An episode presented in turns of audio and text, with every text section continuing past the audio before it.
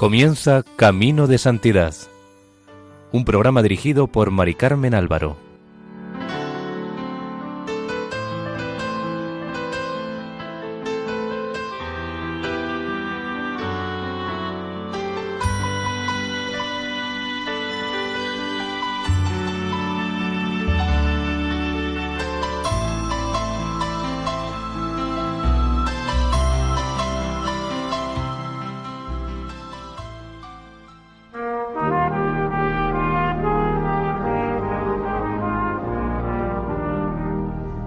Bienvenidos a Caminos de Santidad, un programa realizado por el equipo de Radio María en Castellón Nuestra Señora del Lledó.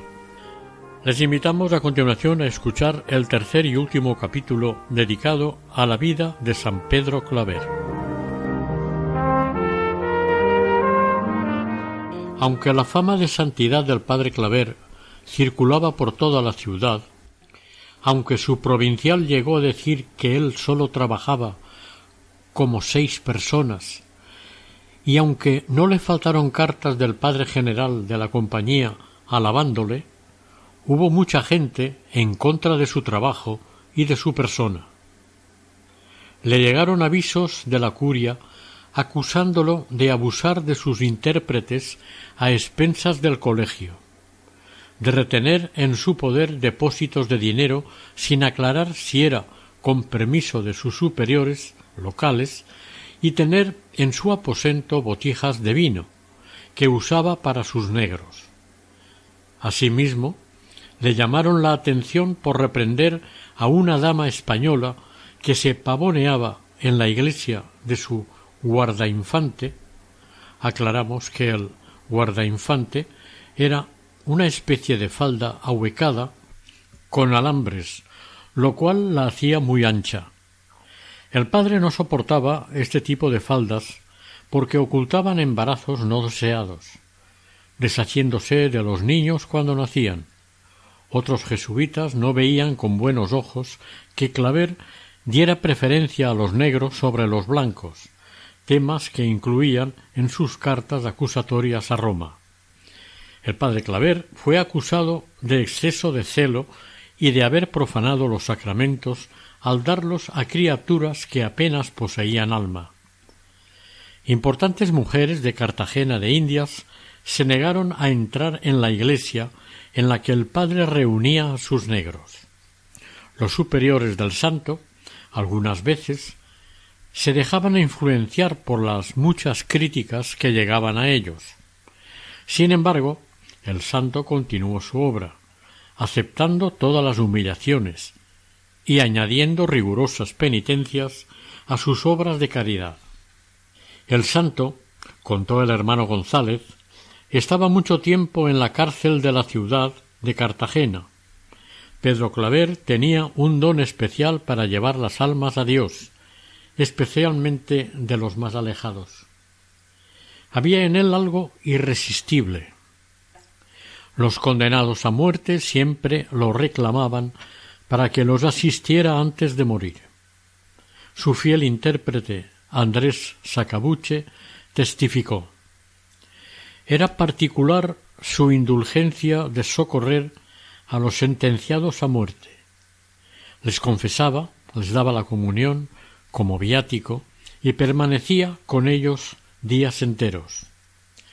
No hacía caso del sol ni del agua para ir al sitio del suplicio y después de morir les cantaba un responso muy solemne con órgano, y para esto preparaba todos los negros con pífanos, bajos y cornetas que había en el colegio, y yo le acompañaba como intérprete. Fueron muchos los favores del cielo que tuvo el santo. A él, que no le negaba nada a Dios, Dios tampoco le negaba nada. Entre otros tuvo los dones de profecía y el de hacer milagros. En el proceso que se siguió hasta que le proclamaron santo, se dedican ciento cincuenta páginas a los testimonios milagrosos, doce páginas sobre el don de profecía, siete para demostrar el conocimiento que tenía de las cosas ocultas, veinticuatro a los milagros en vida y cuarenta y seis a los realizados después de muerto.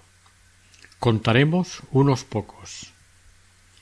Un día de 1649 acababa el padre Claver de confesar a sus negros y se le acercó una joven española. Necesitaba su consejo. Estaba comprometida con Gabriel de Mencos, gobernador de Santa Marta, y como se confesaba con el padre, antes de casarse quería su bendición. La joven pasó a la sala de visitas del colegio. Ella notó que la miraba extrañamente.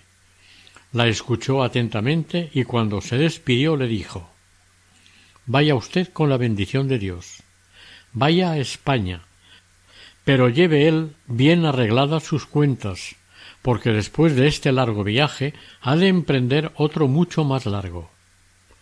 Atemorizada le preguntó de qué viaje se trataba, y él le aclaró que el de la muerte. Ella no le mencionó nada a su futuro marido, y poco después se casaron. Cuando terminó su empleo como gobernador de Santa Marta, marcharon a la península. En el camino le comunicó la conversación con el padre Claver. El marido se quejó amargamente de que no le hubiera dicho en Cartagena esta predicción, ya que él creía totalmente en lo que decía el padre. Se preparó para morir, hizo confesión general, y a los treinta días murió. El padre Claver leía con claridad el futuro. León era un viejo esclavo de doña Margarita Bellido. Un día el padre Claver fue a la casa y preguntó por él. En aquel momento no estaba, y entonces el padre dejó el recado de que tan pronto llegara le dijeran que el padre Claver le necesitaba en el colegio de San Ignacio. Era un negro fuerte y robusto. Estaba en la plenitud de la vida. Nada más verlo, llegar el padre Claver, le dijo Vamos, León, confiésate como quien se dispone a morir. León le respondió Padre, me siento muy bien. Sin embargo, prepáreme. Se confesó, se arrepintió con dolor y lágrimas. Apenas llegó a casa se sintió mal. Esa misma noche el padre le daba los últimos sacramentos y moría en sus brazos. Otro caso de profecía fue el que sucedió con Antonio, un joven italiano nacido en Padua. Había entrado de religioso en la compañía de Jesús y un día se iba de Cartagena a Santa Fe de Bogotá, en compañía del padre Alfonso González. Montó en un caballo en la puerta del colegio, y en ese momento salía el padre Claver de casa y dirigiéndose al joven le dijo tres veces Hermano, no vas a perseverar en tu vocación. Este se rió de la simplicidad del anciano padre Claver, ya que nunca se le había ocurrido dejar la orden. A los cinco meses llegaron a Santa Fe, y él mismo confesó que le invadió una gran melancolía, por lo que le pidió al padre provincial Gaspar Sobrino que le diera el permiso para abandonar la orden. No se acordaba de las palabras del padre Claver. De nada sirvieron los consejos que le dieron. Sólo más tarde, cuando volvió a Cartagena ya de seglar, a los cuarenta y cuatro años, dio este testimonio. Las palabras proféticas del santo se habían cumplido en él.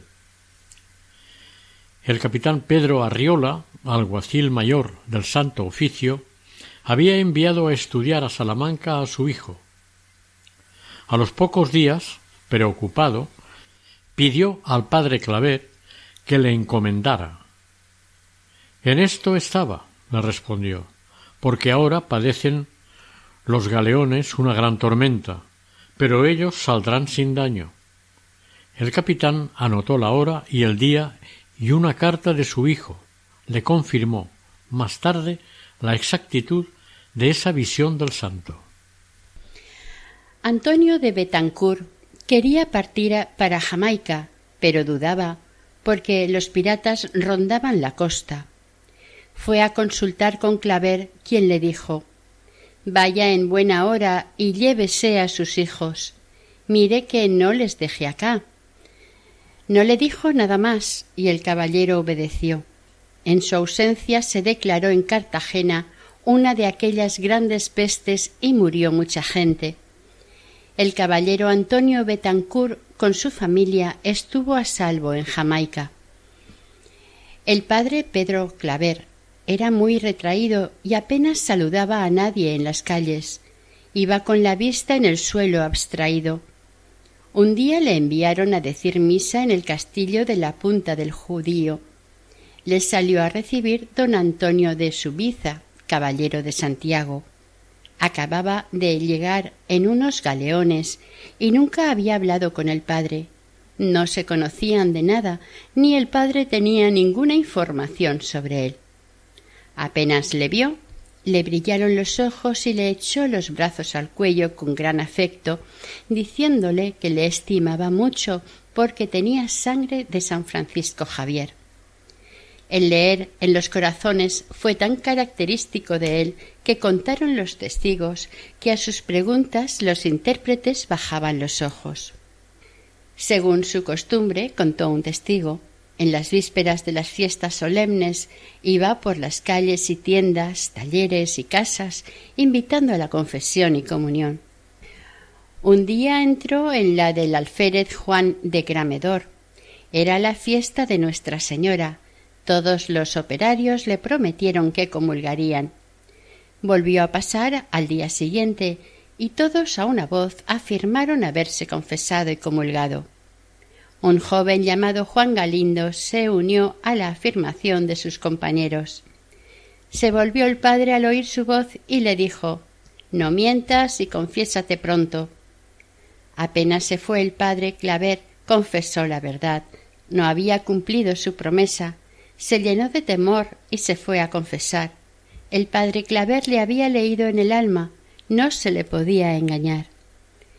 En otra ocasión el padre fue a predicar a cuatro esclavas negras para ellas solas al convento de las Carmelitas.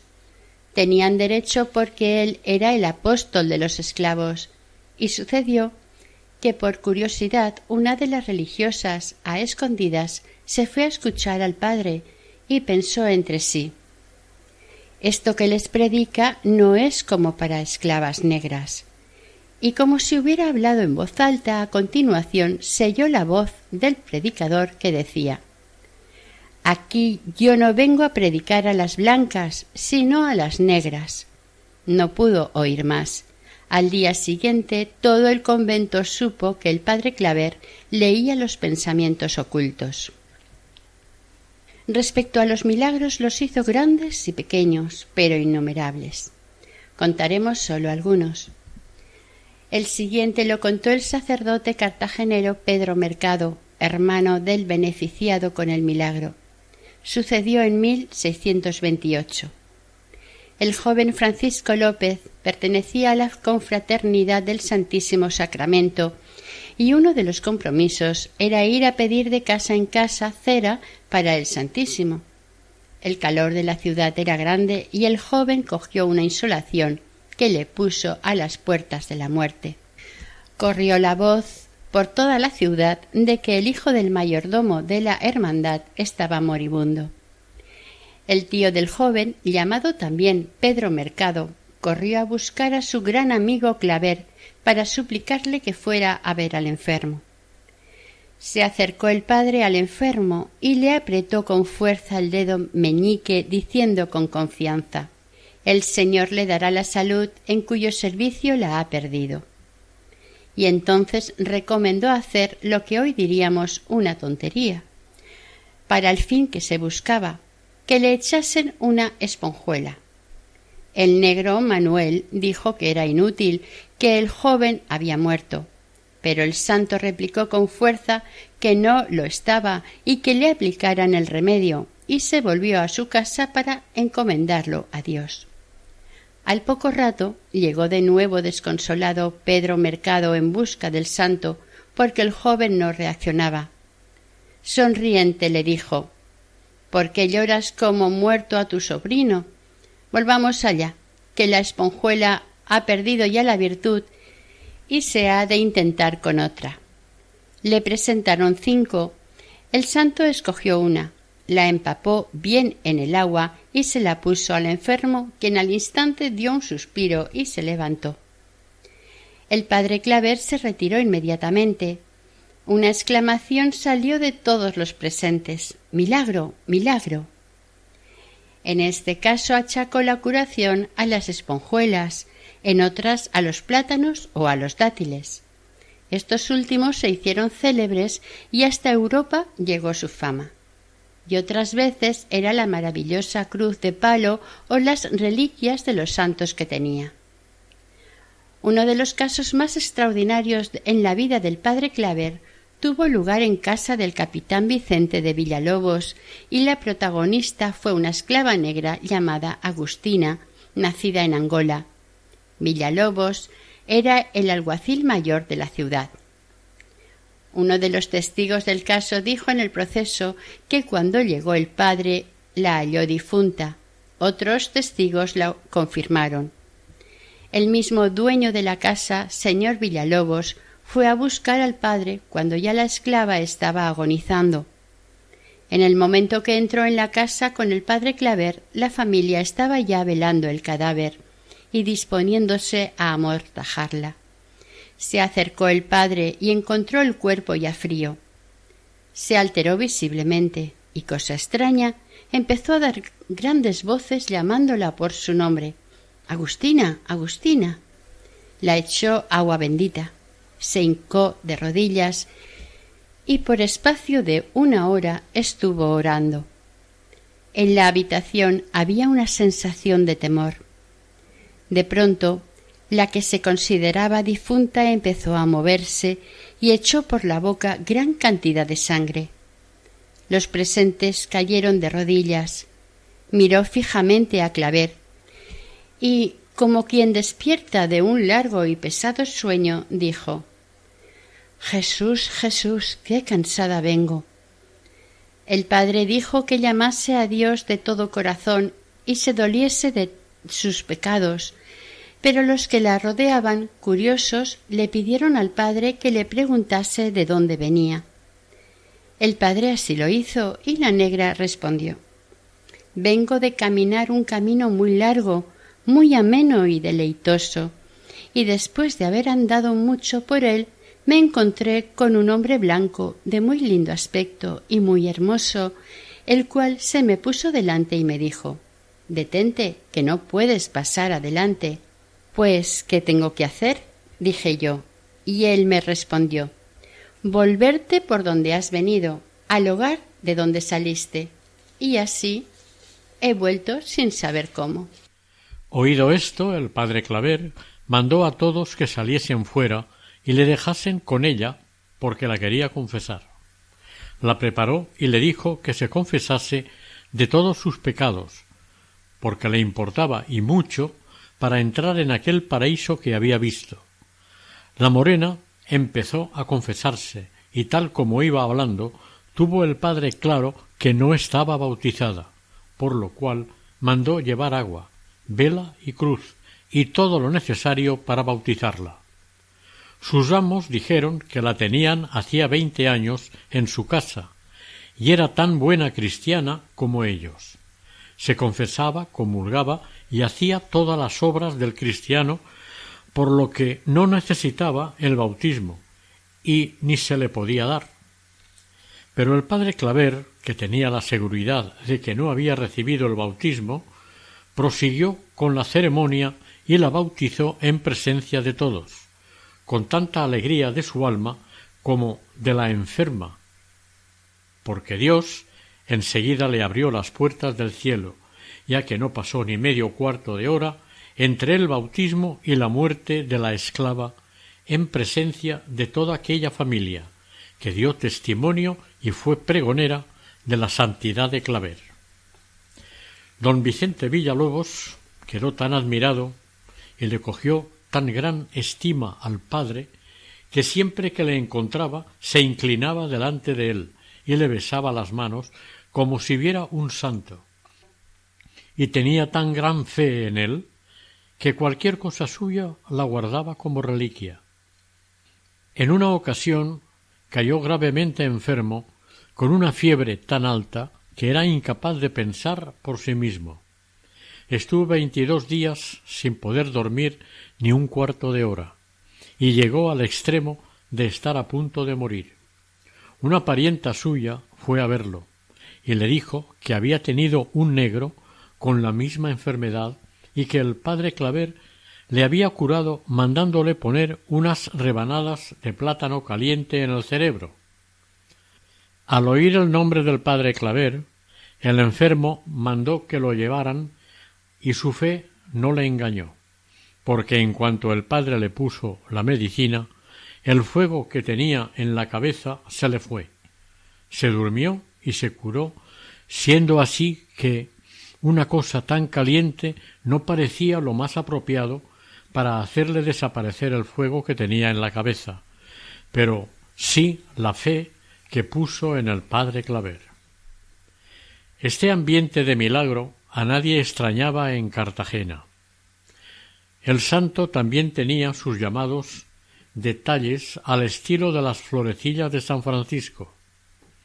Un día iba por la calle de las Carretas Isabel de Mieres, en compañía de una doncella negra, esclava de doña García de Serpa, la cual llevaba a vender un canasto de huevos. Un joven recién llegado de la península tropezó con la negra e hizo caer el canasto en tierra. Al ver el estropicio, ésta se puso a llorar. Rogó a Dios porque temía que su patrona la castigara con crueldad. En ese momento pasó por la calle el padre Claver.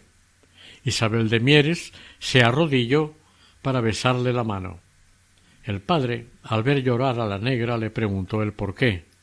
Isabel le respondió Padre, un joven hizo caer el canasto de huevos de la negra y se han roto, y tiene miedo del castigo de su patrona. Entonces el padre se acercó donde estaba el canasto de huevos rotos, y con el bastón lo enderezó fue juntando los huevos y ordenó a la esclava que los pusiese en el canasto, y todos aparecían enteros, ni uno solo roto. Fue mucha la gente que pudo comprobar el prodigio.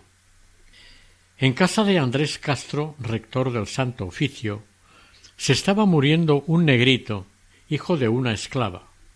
Era muy pequeño, y llamaron al padre Claver para que lo bautizara. Este pidió un poco de agua caliente para bautizarle. El agua fría mataría a la criatura. Como no la había a mano y corría prisa, con autoridad mandó llevar de la que hubiera y, según contó el testigo más tarde, el padre, con disimulo, metió la mano en la vasija y procedió a bautizar. Este hecho provocó curiosidad y terminada la ceremonia pudieron comprobar que el agua estaba caliente. La señora de la casa y todos los que allí estuvieron lo tuvieron por un milagro. Uno de esos detalles del gran corazón de Pedro Claver. El año 1650 la Iglesia celebró el jubileo promulgado por el Papa Inocencio X en la residencia de los jesuitas de Cartagena se consideró que había llegado el momento de intensificar las misiones. El padre Claver partió para la región de Tolú y llegó en sus correrías hasta las orillas del río Sinú. Intentaba entrar en Urabá, región de indios paganos, pero se tuvo que quedar en la doctrina de Cotocá ya que cayó enfermo. La víspera había estado confesando hasta las diez de la noche. Al día siguiente, muy temprano, reanudó su labor en el confesionario, en el que estuvo hasta las diez de la mañana, hora en que pensaba celebrar misa. Pero la enfermedad ya no le dejó celebrarla.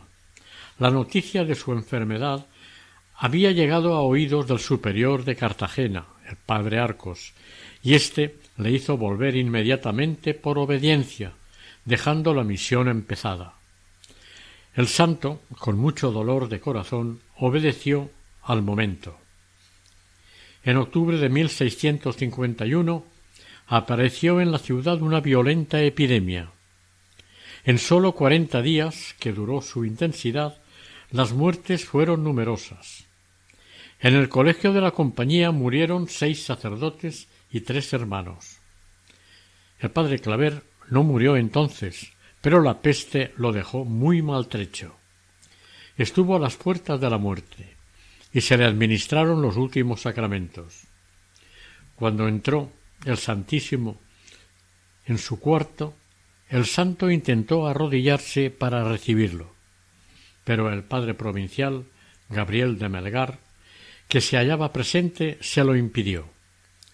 Antes de recibir al Señor, declaró el santo en voz alta que Dios le castigaba con aquella enfermedad por sus grandes pecados, pues no había querido servirse de él durante aquella peste en que se necesitaban tantos sacerdotes para confesar y administrar los sacramentos.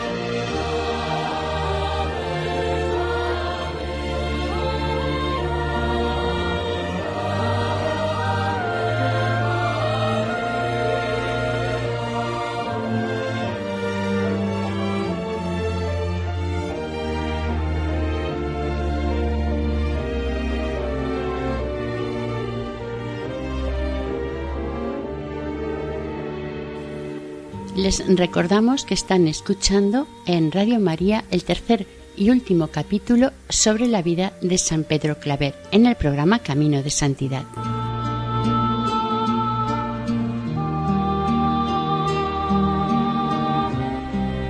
Aquella enfermedad le provocó al padre Claver una parálisis agitante que poco a poco lo fue dejando incapacitado.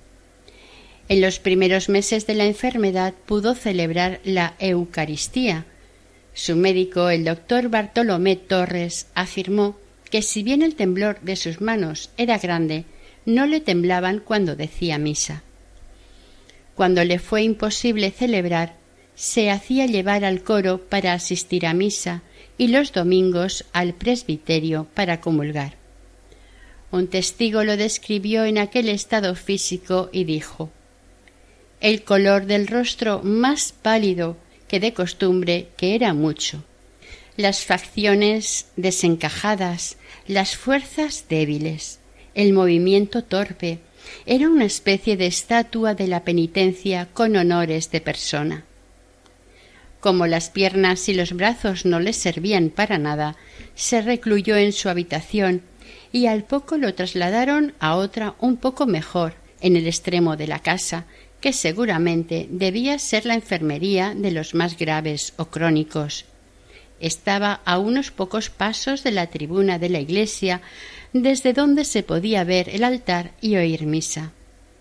había entrado en el periodo más doloroso, tal vez, de su vida, el de la inmovilidad y la inactividad. Estaba en el momento de su vida en que Dios hace pensar sobre las almas toda la intensidad de su amor víctima. A partir de entonces, poco se habló del apóstol de los negros. A solas con su enfermedad y su Dios esperaba la muerte. El santo se vio aquejado de una flojedad muscular que le impedía ni siquiera poder vestirse. Le temblaban los pies y las manos, además de menear la boca con unos movimientos como convulsiones involuntarias. Sin embargo, la mente la seguía teniendo clara. No podía comer solo, porque o le caía la comida antes de llegarle a la boca, o sencillamente no acertaba a meter en la boca. Esto suponía para el padre una mortificación suplementaria. A todo este mal, en 1653 se añadió un mal de orina con dolores y ardores intolerables que le duró dos años, al fin de los cuales llegó el premio de tantos trabajos y sufrimientos. El padre sabía que su fin estaba llegando, pues por agosto le dijo al hermano Nicolás ya se va acabando esto, en un día dedicado a la Virgen tengo que morir. El sufrimiento físico fue sumamente grande, pero el moral fue igual o mayor. Uno de sus biógrafos lo describe como sigue. Pasó aquellos últimos años de su vida en santo desamparo, remate el más precioso de la cruz de Cristo menos dos señoras, doña Isabel y doña Jerónima de Urbina, que siempre le fueron devotísimas. Le olvidaron los de afuera como si no lo hubieran conocido. Condición es del mundo echar de la memoria lo que se aparta de los ojos. Para otro que no fuera claver, la burla pudiera ser pesada, pero a quien tenía despreciado el mundo no le mortificó con sus olvidos. Los que más pudieron llegarle al alma fueron los de dentro de casa. La peste había reducido los religiosos a muy pocos, y esos habían de acudir a las ocupaciones de muchos, y como los achaques del padre Claver iban para largo, o no se le pudo dar o permitió Dios que no se le diese otra asistencia que la de los negros. El más continuo era un muchacho que no sabía ni entendía nada y era recién comprado, a quien el pacientísimo varón tuvo que sufrirle todos los descuidos. Le subía la comida siempre manoseada por él, que le comía lo que le apetecía, y las más de las veces se la daba con la mano. Un día le dejaba sin beber, otros sin pan, muchos sin ración, Jamás se le oyó una queja al padre. Solo la dio alguna vez y fue cuando el negro no lo quería vestir para no tener que acompañarlo, ya que había que hacerlo siempre para que no cayese.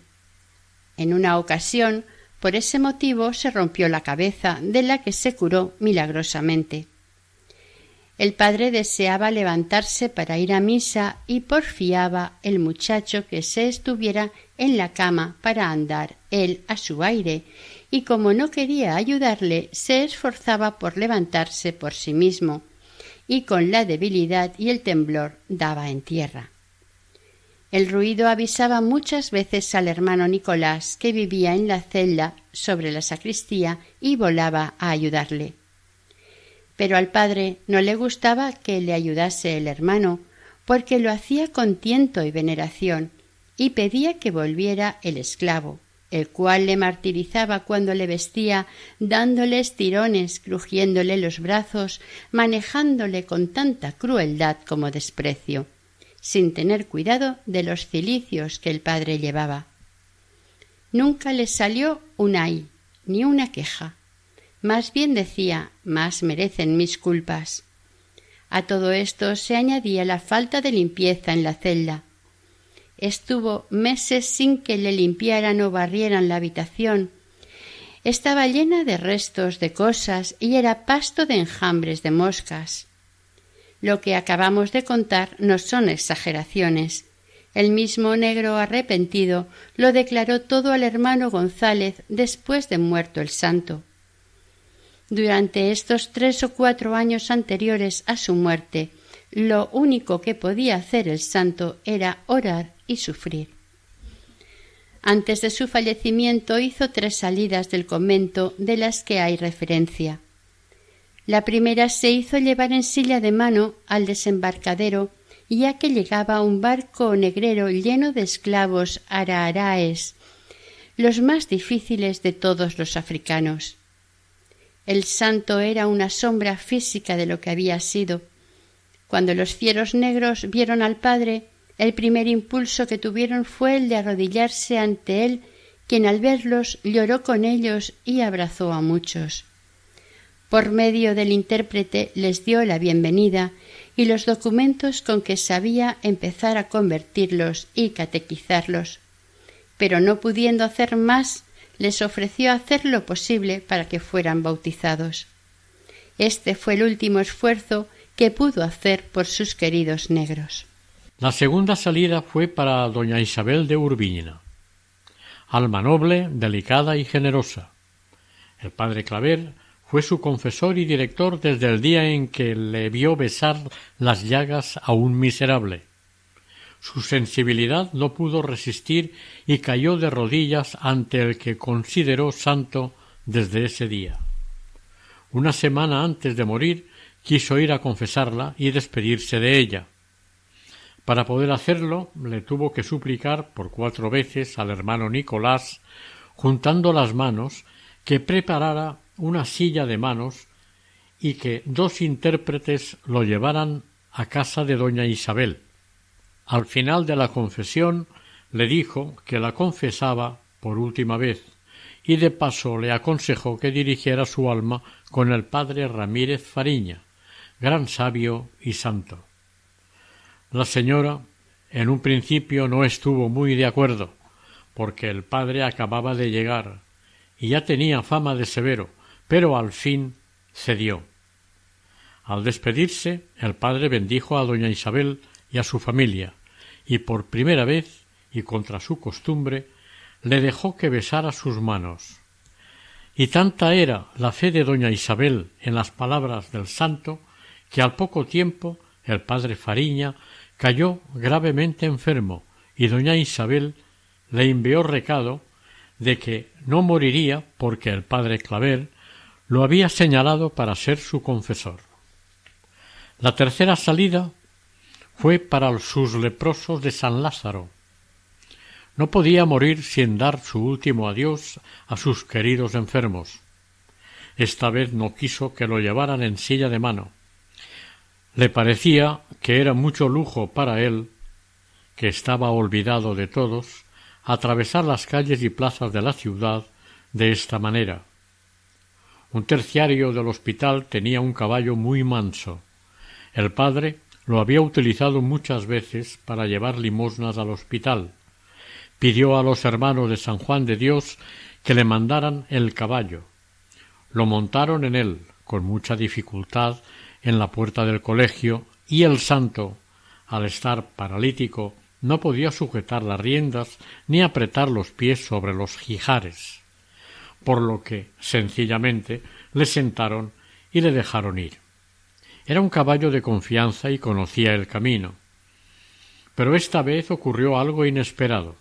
Un niño gritó El caballo está indiablado.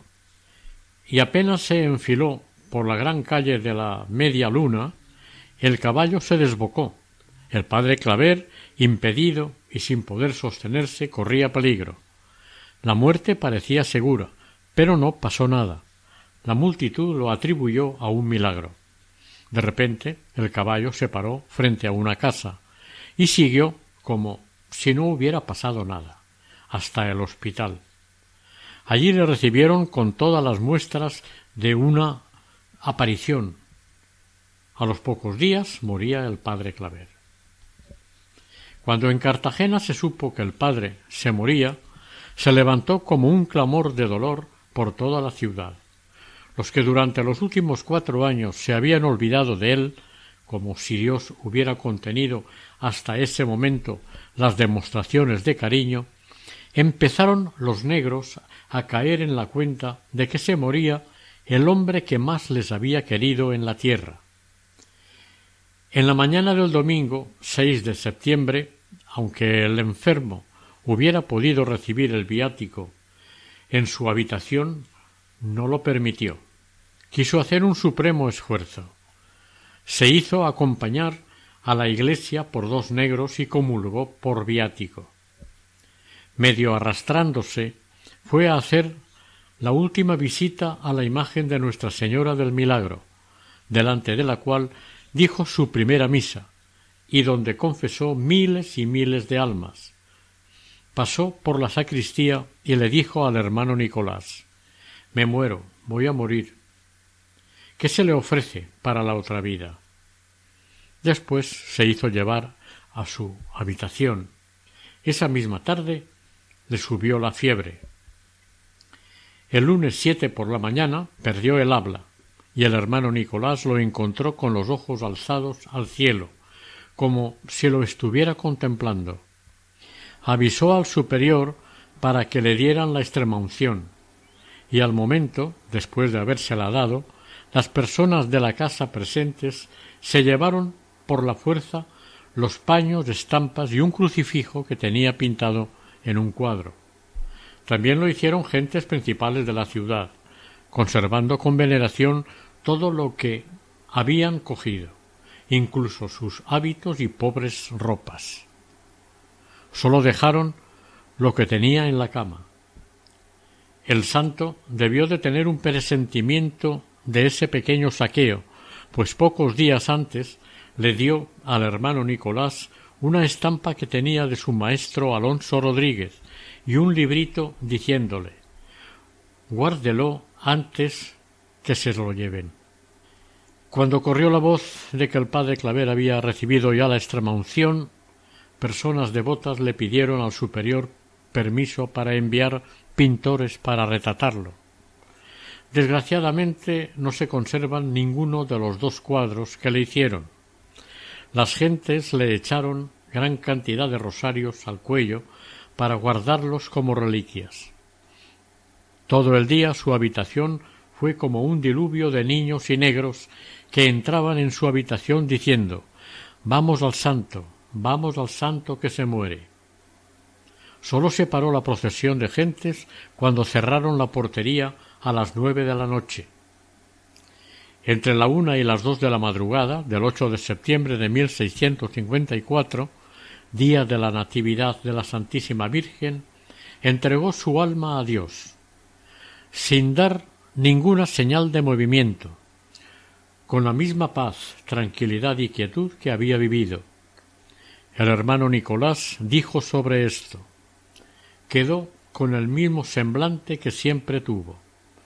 Y yo conocí que había muerto porque de repente se le cambió la cara pálida y muy macilenta en un esplendor y belleza extraordinaria, y conocí que su alma gozaba de Dios. Los de la casa hicieron pedazos la camisa con que murió. Le cortaron los cabellos y las uñas de los pies. Su rostro quedó más hermoso y su cuerpo más blando y manejable que cuando estaba vivo. Todos le besaron los pies y las manos, que destilaban suavidad y dulzura. Luego le vistieron con las vestiduras sacerdotales.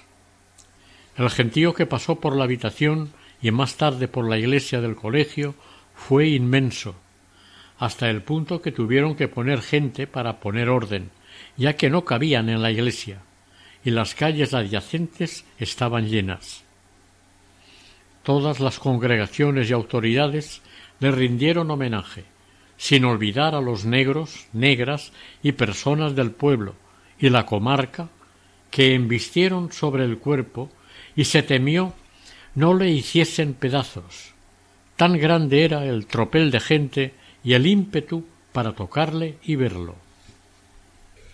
En el funeral participaron las órdenes religiosas que había en la ciudad agustinos, mercedarios y franciscanos. Además de los propios jesuitas.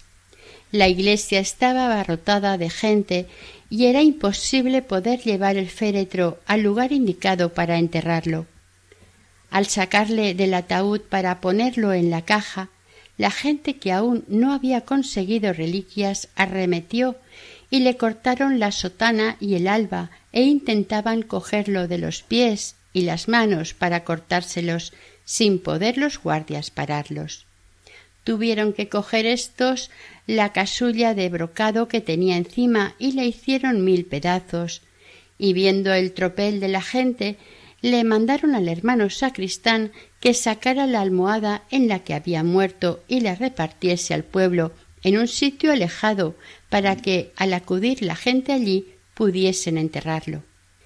Pero en cuanto el sacristán salió a la iglesia lo embistieron con tal fuerza que por poco lo ahogan, arrebatándole la almohada que hicieron añicos, teniéndose por dichoso el que podía alcanzar un pelo de ella. El sacristán subió al púlpito huyendo del tropel, que le pedía reliquias, y desde allí echó gran número de cédulas de confesión que el santo tenía hechas y firmadas con su nombre para los que confesaba. Entretenida la multitud, se pudo enterrar el cuerpo, lo pusieron y encerraron en la caja con asistencia del gobernador y alcaldes y el escribano mm, del cabildo y lo depositaron al lado de la epístola del altar del Santo Cristo en un hueco que se levantó. Con esto se dio fin al entierro, pero los funerales y homenajes siguieron haciéndose durante varios días. El hombre que había permanecido oculto y olvidado durante cuatro años recibió muerto el homenaje más grandioso que registra la historia de la ciudad de Cartagena de Indias. Fue la glorificación apoteósica del esclavo de los esclavos, erigido en rey de sus corazones. El celo del padre Claver por todas las almas le llevaba también a preocuparse por la de los maometanos que llegaban con los mercaderes o en expediciones de piratas. En la conversión de estas almas tropezó con su fanatismo, el más terco de todos los fanatismos. Del proceso entresacamos el caso del moro Amete, fue el más espectacular. Este tenía a la muerte del santo setenta años. Era un obstinado maometano. El padre Claver le veía prácticamente todos los días al salir para el hospital, en la plaza del mercado o en la de la hierba. Una sonrisa burlona y enigmática acogía las palabras amables del padre. Cuando murió el padre Claver, Amete seguía rondando el colegio donde estaba enterrado el amigo ante el que no había querido ceder. Un día, en el otoño de 1656, el hermano Nicolás tuvo una inspiración. Le dijo Ven acá. ¿No conociste al padre Claver? ¿No te dijo muchas veces que te hicieses cristiano? Allí está enterrado junto a esos enfermos que piden la salud por su intercesión. Entonces lo cogió y le hizo tender los brazos sobre el sepulcro. No se resistió. Una fuerza le sujetaba. Conmovido preguntó Aquí está enterrado el padre Claver. El hermano Nicolás le contestó Aquí está. Pídele que ruega a Dios por ti. Repite aquellas palabras que decía el padre Claver. Que Jesús sea conmigo, me alumbre el entendimiento y me ablande el corazón. La gracia le alcanzó. Apretó su rostro a la tumba y gimiendo dijo si Dios quiere ahora que yo sea cristiano, yo también. Quiero ser cristiano, quiero la fe de Cristo. Le apartaron del sepulcro, le pusieron un rosario al cuello y besó por primera vez la cruz. Los negros que oraban cerca gritaron Milagro, milagro, que ha hecho el padre Claver, convirtiendo a este moro a nuestra santa fe, cuando vino a su sepulcro. Allí se hizo recitar el credo. Al oír las voces bajó el padre provincial que estaba allí, y el 21 de diciembre Amete fue bautizado en la catedral siendo apadrinado por el capitán Diego de la Torre Cantillana, que le vistió muy bien y le dio su nombre y apellido. ¿Qué buena obra has hecho en tu vida, Amete? le preguntaban curiosos sus compañeros. Él les respondió que recordaba pocas cosas, tal vez una. Todas las semanas, dentro de su pobreza, daba una limosna a los enfermos leprosos de San Lázaro. Dios le había recompensado. A los seis meses murió cristianamente el convertido Amete. Pedro Claver, como el Cid, había ganado una batalla después de muerto. El primero que dio los pasos para iniciar el proceso de canonización fue el gobernador don Pedro Zapata.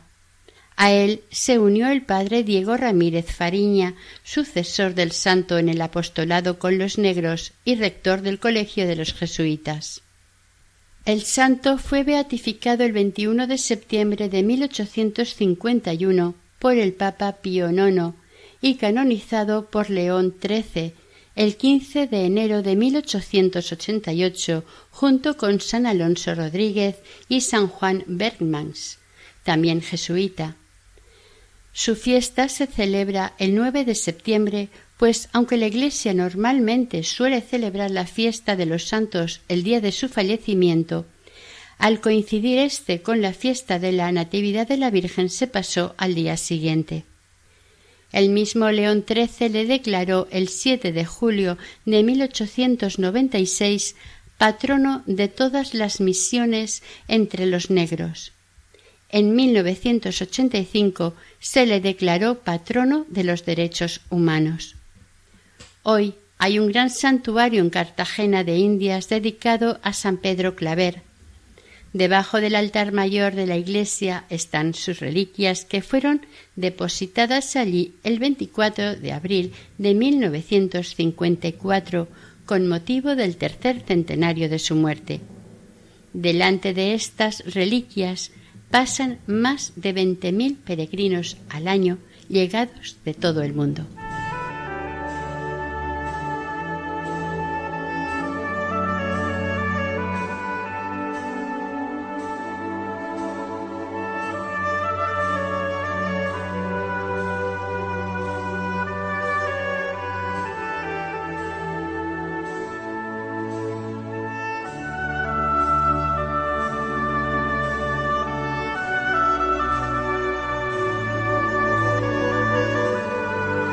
Oración.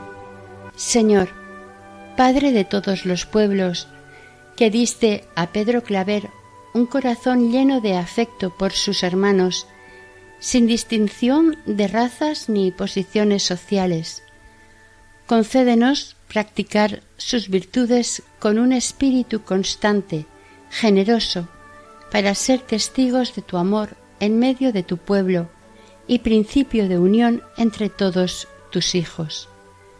Concédenos, por su intercesión, que no buscando nuestros propios intereses, sino la gloria a Jesucristo, amemos a nuestro prójimo con obras y en verdad. Por Jesucristo nuestro Señor. Amén.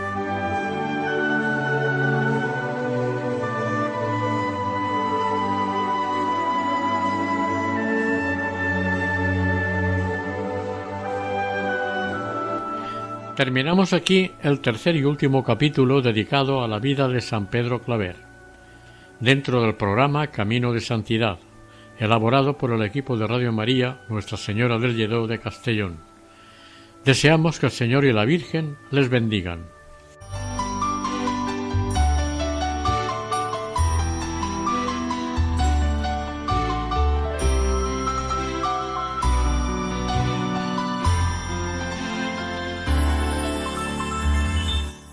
Camino de Santidad.